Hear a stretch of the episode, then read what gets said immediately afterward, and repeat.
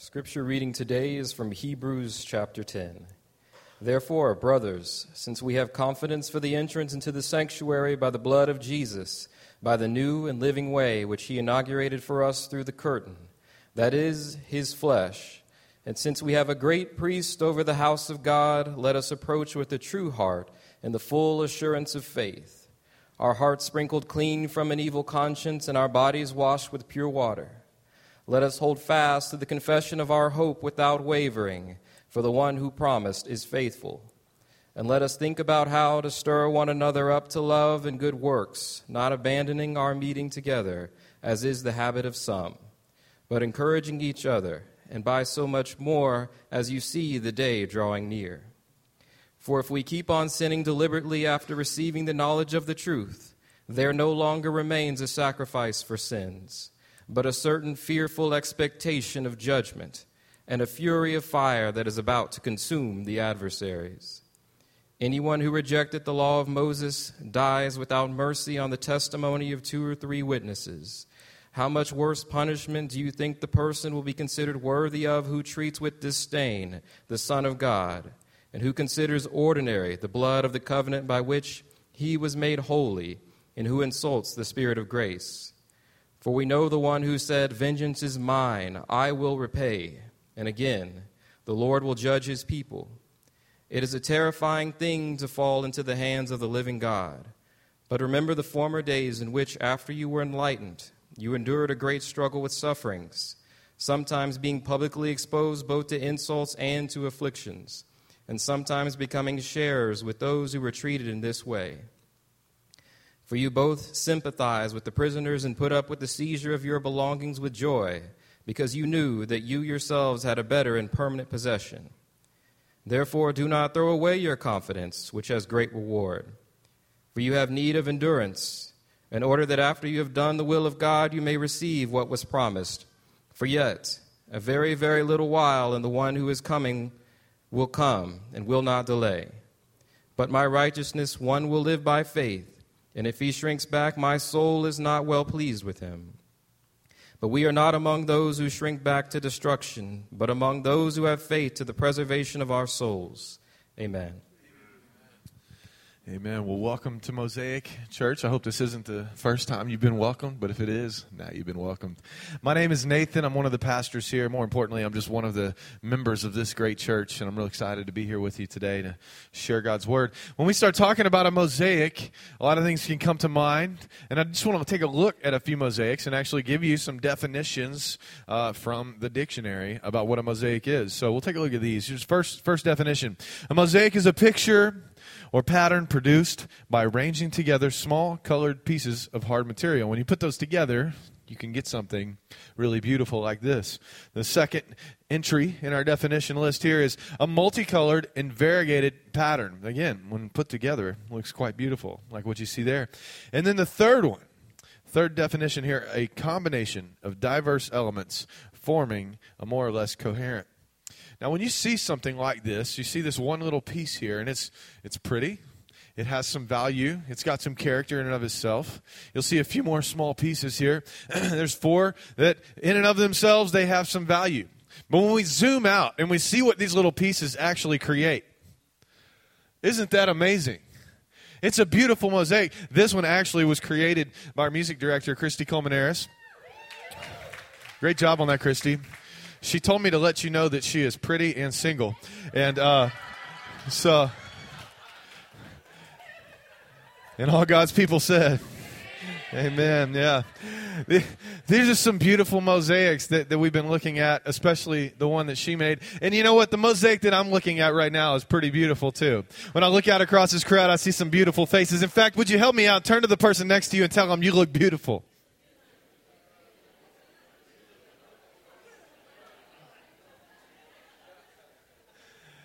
Some of you husbands, you're welcome. You can buy me coffee later. I just helped you. Your wife's been waiting to hear that all day. Thanks, thanks for telling her. now, but when I say this is a beautiful church, while it is a church full of beautiful people, what I really mean is that this is a church that God is building, and He's building something very beautiful among us. In fact, He's building something that transcends our ability to build. And He's growing something, let me let you in on a secret, that we don't have a formula to grow. He is doing something here that only He can do. And what is it that He's doing? He's taking broken people different shaped people, different colored people, different cultured people, different background people, and he's putting them all together to make something entirely different, but more beautiful than in fact looks more like him. Because the truth is, that's what Jesus actually looks like. He looks like none of us in all of us at the same time. We serve a Jesus who was a Middle Eastern single man that sits at the top of the world's largest family. He had skin that was darker than white but lighter than black. He was so poor he had to borrow a coin just to illustrate a. And yet the scriptures tell us that he's the owner of all things seen and unseen. He lived in a culture where family was everything. To be someone, you had to have a family. And he never even married. He was a carpenter by trade. He built things out of wood. He nailed things to pieces of wood, all the while knowing that it would be his very body that would be nailed to a piece of wood to redeem that family that had not even quite really begun. Jesus never married a woman, but the first evangelist he commissioned to tell the good news of the resurrection was not one, but two women. He made the entire world by speaking a word, but at times he couldn't find a place in the world to lay his head. He was fully God, fully man, full of mercy, yet will judge the living and the dead. And some people, when they hear this, they tell me, man, Jesus is a contradiction. But what I say back to, the, to them is that Jesus was actually a perfect mosaic. Perfectly reflecting all that God is to the world and reflecting a perfect version of humanity back to God. And the church that he is building, well, it's a pretty amazing mosaic in and of itself. Know, when people ask me, man, how you guys doing what you do over there in Mosaic? I'm sometimes tempted to talk about the hard work that we do, the difficult conversations that we all have together, the self sacrifice and the laying down of things in order to build with other people. I'm tempted to say that, but the truth of the matter is, what we're doing here is just a continuation of what Jesus started. You see, Jesus said these words right here. He said, On this rock, I will build my church, and the gates of hell will not prevail against it. And I came here today to tell you that this church is that church. This church is that church. Tell somebody this church is that church. And I don't say that to disparage any other churches out there. If you're preaching the gospel, of Jesus, God made flesh, crucified, died, and buried, and resurrected, and hope for all the earth, then I celebrate your church. But I'm not a part of those churches. I'm a part of this one. So all I can tell you with authority today is that this church is that church. And that should be good news for you because once you realize that this church is that church, it helps you to see the mosaic more clearly. And it helps you to understand what the writer of Hebrews is talking about when he gets to verse 19. And he says this Therefore, since we have confidence because of Jesus. Because the writer there knows that he's talking to the church that Jesus is building, to a mosaic of people that Jesus is building. And so that's why he can go to verse 23 and say, Hold fast to your confession of hope without wavering. Stir each other up in love and good works. Keep coming to church. Encourage one another. He goes on in verse 36 to say, don't throw away your confidence. You're going to need endurance. Go out there and live by faith and don't ever shriek back from what God's called you to because you're a part of the church that Jesus is building and this church is that church. But that's just my intro. We're going to explore this passage in about three different ways. We're going to look at two do's and one, one don't. Do number one is to keep coming together. Number two, do stir up the love. And our don't is don't shrink back. Do number one, keep coming together. For some reason that I can't quite figure out, we've become a people, a society within Christianity where people think that they don't have to go to church anymore. They think that they can just listen to the podcasts and the sermons online, and I get that. I'm a sermon junkie myself. I put my weekly listen uh, rating up against all of yours because I listen to sermons all the time. I love hearing what God's saying through people all over the world. But as, as, as much as you might do that, that's not the church. And some of you will push back and say, Nathan, the church isn't the building. I know, I know, I know. To which I would say the church also isn't. Listen to me carefully. It's not the World Wide Web either. That's not the church. That's not the church. So when professing Christians come and they say, Man, I don't have to go to church. I mean, who said I have to go to church? I say, The Bible does. And it's right here in our passage today. So that's why we're talking about it. Look again at verse 24 to the 25. And I really love how the uh, Christian Holman Standard puts this. It says this, And let us be concerned about one another in order to promote love and good works not staying away from our worship meetings as some habitually do, but encouraging each other all the more as you see the day drawing near. The answer is you need to get to church a little bit more. I need to get to, little, to, to church a little bit more. We need to get to church because the Bible says so. That's your first free answer, but I'm going to give you 20 more reasons. You ready for this? I don't know if you're ready for this third service. Are you ready for 20 more reasons on why you need to get to church? All right, well, number one is because corporate worship is different than personal worship. There is something special and awesome about coming together with a group of people and worshiping together. But I would take it a step further and I would argue that there's something even more special about coming together with a group of people that you actually know who know you and love you, and you're invested in them and they're invested in you, and you come together to worship God. Man, I love coming together in this place. I love walking into this room and seeing your faces and saying, man, I get to worship with that person today. I get to walk in here and worship with John Archer. I get to walk in here with Phil Bryant and worship with him. I get to walk in here with Troy and worship with him. And when I see all of you coming into this place, I start to feel a little bit like David in Psalm 22 when he said, I was glad when they said unto me, let us go into the house of the Lord. It's a good thing to come in here. I know, I know. Some of you will say, it's not the house of God, Nathan. You're the house of God. It's the new covenant. You're, you're, okay, let me just give you, I'm going to interpret this for you on the fly. We're going to hear the new covenant version. I was glad when they said unto me, let me go worship with my people. Now it's all new covenant for you.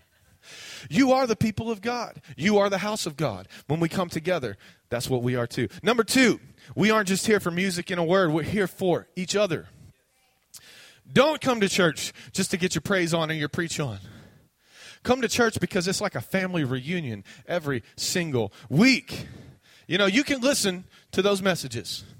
You can listen to the Joel Osteen channel on XM radio. But let me tell you just a little secret. Joel don't know you.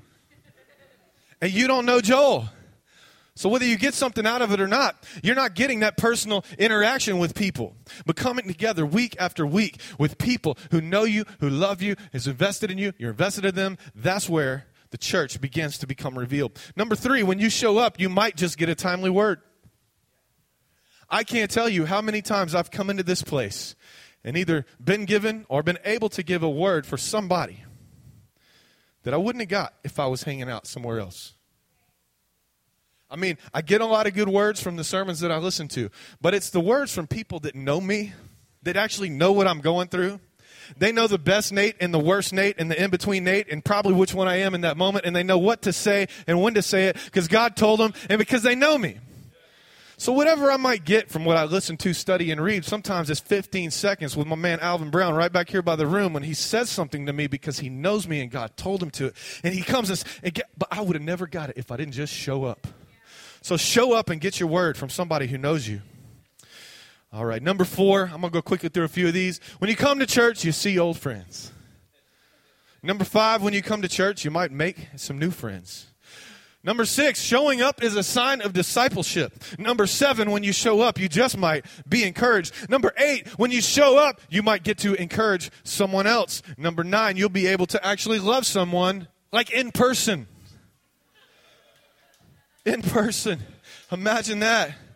You the little heart like button. You don't need that when you get to embrace someone and tell them, man, I love you. And they say, I love you too, which is what number 10 is. When you show up to church, you'll probably receive some love from somebody in person. Number 11, listen up to me, parents. If you have kids, bringing them to church instills in them a value for God and for His church. Now, listen, there was a time in my, the darkest season of my life is when I wandered into this church. I didn't want to be in church. I didn't have a cognitive reason to go to church. But I knew that I had to go to church because my parents, my mom's actually here. Hi, mom. My parents They said, unless you are puking or running a fever, you're going to get your behind dressed and go to church today. So they built into me a positive habit that would serve me later in life when I thought the church had abandoned me. I thought the church had rejected me, but something was inside of me because of what they did that said, no, it hasn't. Get your behind a church. And then the people of God, the house of God began to stir up and rebuild the house of God within me. And now I began to walk with people who love me and I began to serve God in the way he intended for me to do. And I shudder to think what would have happened to my life in 2004 had my mom not told me all the way back in 1984, you're going to church today.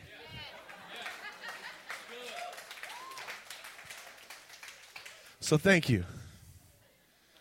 Number 12, when you come to church, you'll be able to pray for someone. Number 13, you'll be prayed for. Number 14, guess what, everybody? You can bring somebody with you to church. This is a safe place to bring your friends. I've never tried this, so I, I don't think it would go too well. You can try if you want, but I'm trying to imagine if I just grab somebody who doesn't know Jesus and say, hey, man, let's sit down and listen to this podcast together and have some cookies, and then we'll talk about what you heard, and we'll see if you decide to. What I would much rather do is bring someone into the safety of this place to meet my friends who are the house of God, who love Jesus, who love to worship Jesus, whose lives have been changed and transformed by the power of Jesus, and say, This is my church. And we love you. And so does the God that we serve. Bring somebody to church with you. Number 15, go ahead, get out your phones and get ready to fact check me because I promise you it's the truth. Number 15, if you go to church, you will live longer. USA Today, look it up. Here we go. Here's the quote for you. Adults who regularly go to church reduce their mortality risk by 55%. For those who did not attend church, they were twice as likely to die prematurely than those who did. I didn't make it up. How many people want to live just a little bit longer? Get your tail to church. Number 16, being with other Christians will strengthen your faith.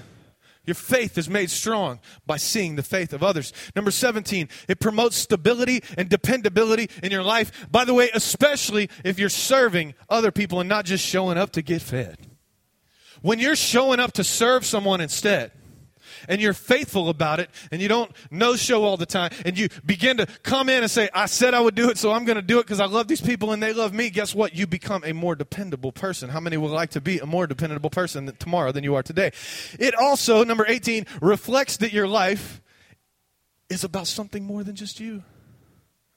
Wouldn't it be a great place if everyone's life was about something more than just them? Coming to church will help develop that in you. Number 19, being planted will help you flourish. You can't grow if you don't have any roots in the ground. Being planted will help you flourish. And number 20, I wish I could give you 100. We just stay here till dinner, but they won't let me do that. So we're going to stop here. But number 20 is you belong here. You matter. It's, it should be good news for you today to know that you matter to us. You matter to God. You matter to the people sitting next to you. We love you. Which brings me to number two. Do stir up the love. And I want to tell you today that what I'm saying to you in these next few moments is not just for me. I'm speaking to you on behalf of our elder team, our pastors, and leaders. When I come up here and I tell you, listen to me closely. Get out your Instagram story and send it to everybody who's not here right now. We see you and we absolutely love you. We love you. We love you. We love you. If you're young here today, we see you and we love you. We love your energy. We love your enthusiasm. We love how you see life as your oyster and every day is a new opportunity to dream and love and grow into becoming who God has called you to be. Your passion excites us and it pulls us on to do good. So thank you, young people, for being a part of Mosaic church. If you're too old to be considered young here today, I will let you decide whether or not that applies to you. Uh, but if you're too old to be considered young, we love you. We love you. We love what you bring to this family. We appreciate your wisdom and we value your lived experience. In fact, we appreciate the fact that you can teach us from your lives, not just from what you read on a page somewhere. Honestly, you encourage us just by showing up. Because let me tell you what happens. When I see someone who's walked more miles than I have show up, I think, man, if they can do it, I can do it. And then when I get invested in their lives and I learn about all the mess that they've been through, because some of y'all been through some mess. When I see some people and I know what they've been through and I think, man, they're still serving God. Man, what I'm going through ain't that big of a deal. If they can do it, I can do it. My faith is encouraged. And I appreciate you on the older end of the spectrum for just being here and letting your life be a testimony. If you ever start to think, man, that is a young church and I just don't belong there, that is a lie from the devil. I'm here to tell you right now. I pray for more silver headed saints to come into this church almost every single day. Because how many know a good mom and dad can make all the difference in the kind of children that you raise? So we appreciate you and we're glad that you're here.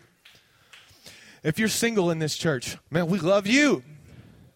And we see you. And let me tell you something that I especially love about single people.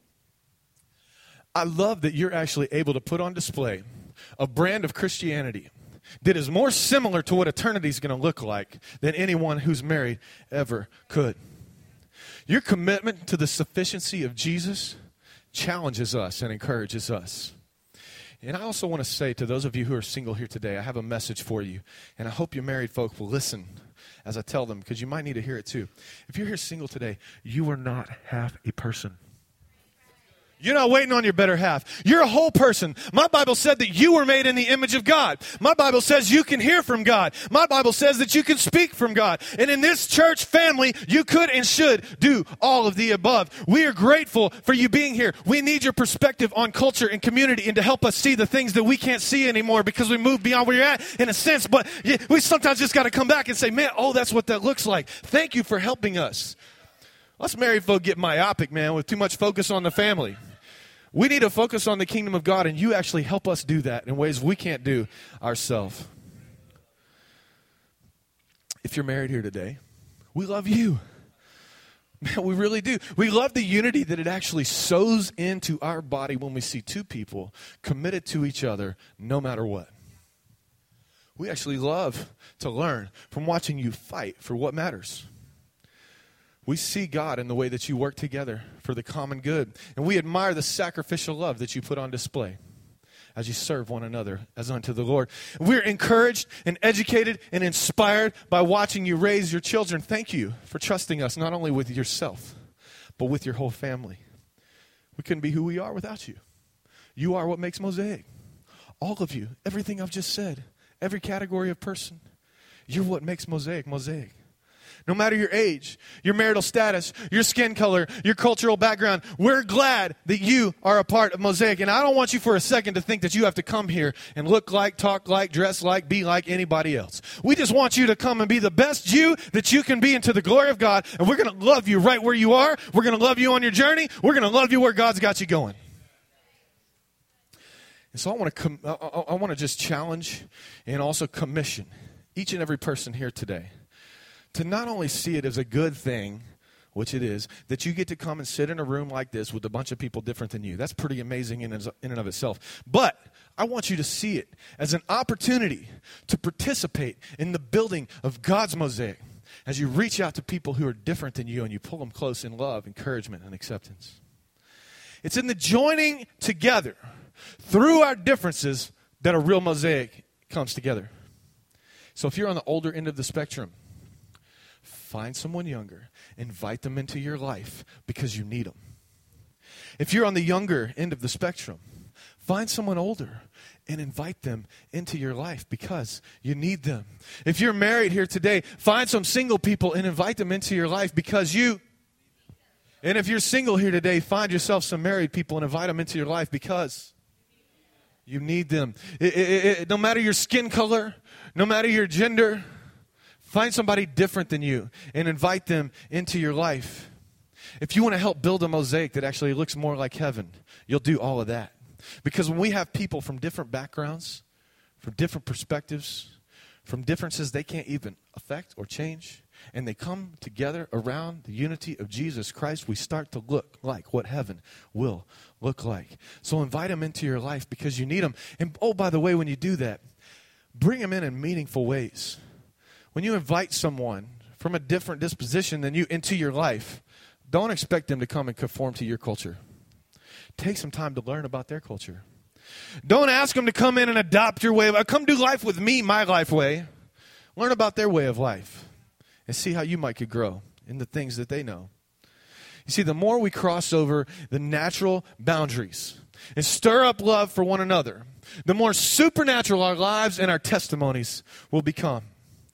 Because we're a church that Jesus is building. Jesus is about the, build, the building of a church, a mosaic of a church with all different kinds of people, marked by all kinds of different things, but first and foremost, marked by a love for Jesus and for his church.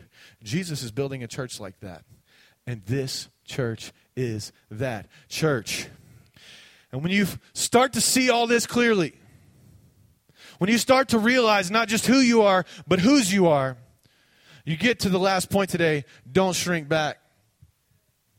I want to just tell you, you're not called to wander around out there on some unidentified spiritual journey. You're called to be a part of the church that Jesus is building.